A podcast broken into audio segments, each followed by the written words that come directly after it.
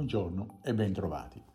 In questo inizio di settembre è prevalso un sentimento di cautela da parte degli investitori, che osservano i segnali di rallentamento della traiettoria di crescita delle economie, valutando i possibili impatti della diffusione di nuove varianti del Covid anche sugli utili societari attesi, oltre a cercare di decifrare le prossime mosse delle banche centrali in risposta ai dati sulle dinamiche dei prezzi che confermano il perdurare di tensioni inflattive. Nella speranza di avere maggiore visibilità su quanto avverrà in Europa, dopo l'inatteso dato preliminare sull'inflazione nell'Eurozona, c'era molta attesa per la riunione della Banca Centrale Europea. Christine Lagarde, presidente della BCE, ha per ora escluso interventi mirati alla riduzione della liquidità immessa nel sistema, tapering, ma ha dichiarato di aver deciso di passare a un ritmo moderatamente più basso di acquisti di obbligazioni nell'ambito del programma di emergenza pandemica. La BCE ha ribadito di aver soltanto deciso di calibrare il ritmo degli acquisti, rimanendo cauta sulle prospettive economiche, affermando che i rischi per le prospettive sono sostanzialmente bilanciati e le pressioni sui prezzi si stanno accumulando solo lentamente. Se il messaggio della BCE può essere interpretato come accomodante, negli Stati Uniti il notevole rialzo dei prezzi alla produzione in agosto, più 0,8% rispetto alle attese di più 0,6%, ha evidenziato che le pressioni sui prezzi continuano ad intensificarsi alimentando le attese di un anticipo del tapering da parte della Fed.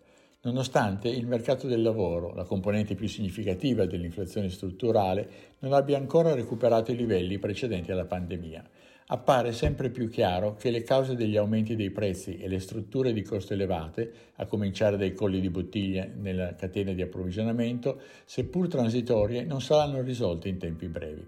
In modo simile, i prezzi alla produzione in Cina hanno registrato un ulteriore rialzo in agosto, più 9,5% anno su anno, nonostante gli indicatori dell'inflazione al consumo siano cresciuti meno delle attese, principalmente a causa di una domanda più debole dovuta all'intensificarsi delle misure di lockdown in agosto.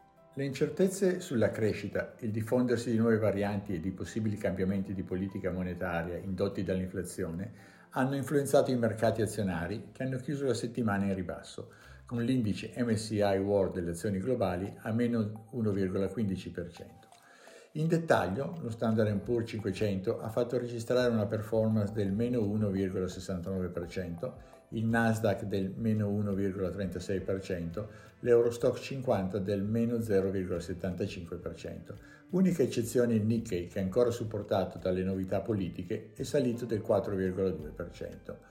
Il sorprendente dato di inflazione USA di venerdì ha provocato un rialzo dei rendimenti sui titoli di Stato statunitensi con scadenza a 10 anni all'1,34% rispetto all'1,32% della settimana precedente. Successivamente alla riunione della BCE, i rendimenti dei titoli di Stato decennali si sono mossi leggermente al rialzo, al meno 0,33% e l'euro si è indebolito dello 0,57% nei confronti del dollaro. Il petrolio è rimasto quasi invariato, mentre l'oro ha subito un ribasso del meno 2,2%. Questa settimana l'attenzione degli investitori sarà concentrata sugli indici dei prezzi al consumo che verranno pubblicati sia negli Stati Uniti che nei paesi dell'Eurozona ed in Gran Bretagna. Negli Stati Uniti ed in Cina osserveremo anche i dati relativi alla produzione industriale e alle vendite al dettaglio per il mese di agosto. In conclusione, in una fase di crescita ancora robusta ma a livelli più moderati rispetto al recente passato, con tassi di inflazione persistenti e potenziali cambiamenti di regime delle politiche monetarie, ci possiamo aspettare una volatilità elevata, ma anche opportunità di investimento, traendo vantaggio del delinearsi dei nuovi scenari. Vi ringrazio per l'ascolto e vi saluto.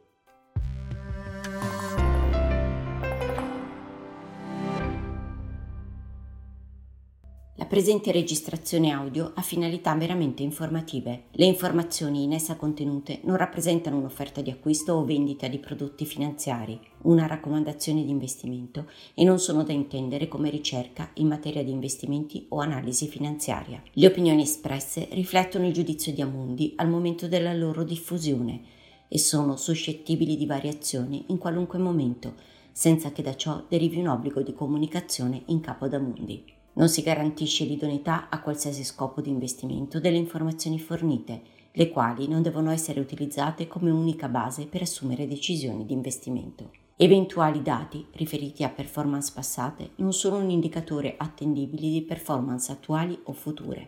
Investire comporta un sostanziale grado di rischio. L'investitore, prima di qualunque investimento, è tenuto a prendere attenta visione della documentazione relativa allo strumento finanziario oggetto dell'operazione, la cui sussistenza è disposta dalla normativa vigente. Le informazioni contenute nella presente registrazione audio non sono dirette alle US Person così come definite nel US Regulation Act della Securities and Exchange Commission.